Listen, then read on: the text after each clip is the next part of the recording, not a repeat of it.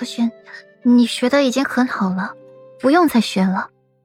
裴玉不赞同，语气轻飘飘的，却更是让顾然头皮发麻。软软说的这是什么话呀？山外有山，人外有人，学习更是无止境的。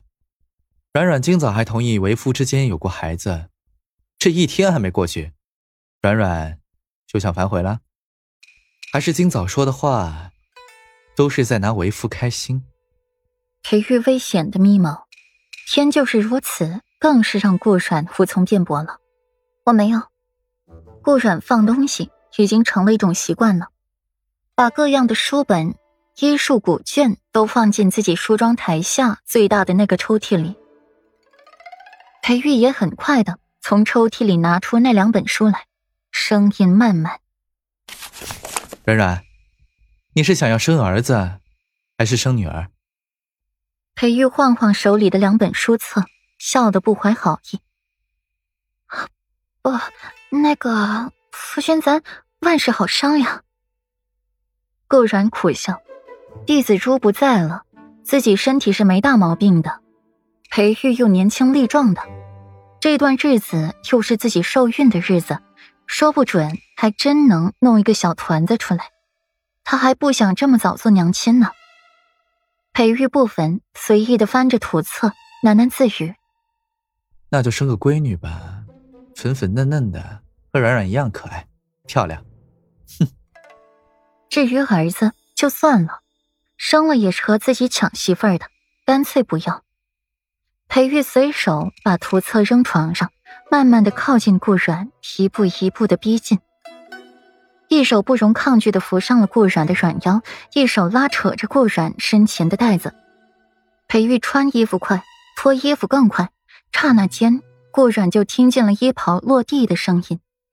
裴玉微微的俯身抱着顾阮，天旋地转之间，顾阮便回到了大床上，随后是裴玉。把书放在了软枕上，一页一页的翻阅着。软软，你不看看吗？哎，你不看，那就只有为夫自己看了。这页怎么样？裴玉一遍一遍的问，一遍遍的征询顾软的意见，一点一点的击溃顾软的心理防线。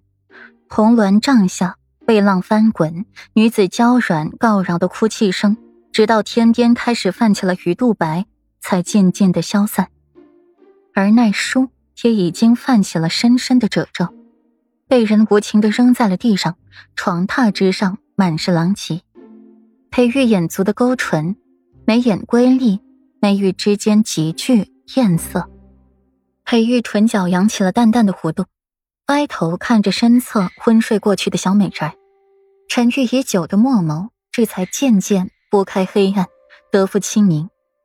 锦背下的手揉了揉小美人的身子，引起小美人回忆似的颤抖。娇艳的小脸上还挂着泪痕，长而翘的睫毛上还挂着一颗小水珠，眼圈周围也是升起了淡淡的粉晕，像极了春日里盛开的桃花。裴玉看着小美人这被欺负狠了的样子，心底颇为不舍，可随后想起来那碧子珠。心间的怒意再起，怎么也平复不了，狠了狠心，不去管他。最后估摸了一个时辰，差不多了，才掀开被子起身，一丝不挂的站在地上薄而暖的胡毯上，前胸后背俱是暧昧的痕迹。裴玉如此，可想而知，顾阮也是没好到哪儿去的，说不定更加隐匿。盯着床上熟睡的女人。眼底的寒冰融化了一些，默默的穿着衣服，再捡起地上的东西和那本图册，把那本书放在了顾软枕着的软枕上，好叫他一醒来睁开眼睛就可以看到。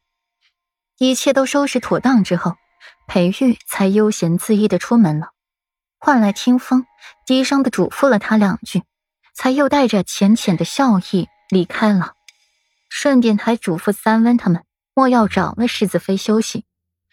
顾阮是一觉睡到了中午的，才撑着酸软的身子起来的。醒时身边没了人，只是一睁眼就瞧见了放在软枕上的图册，看得顾阮心底恨得牙痒痒。抬手就要拿下来，却是扯着身上的疼，让顾阮直抽泣。世子妃，您起了吗？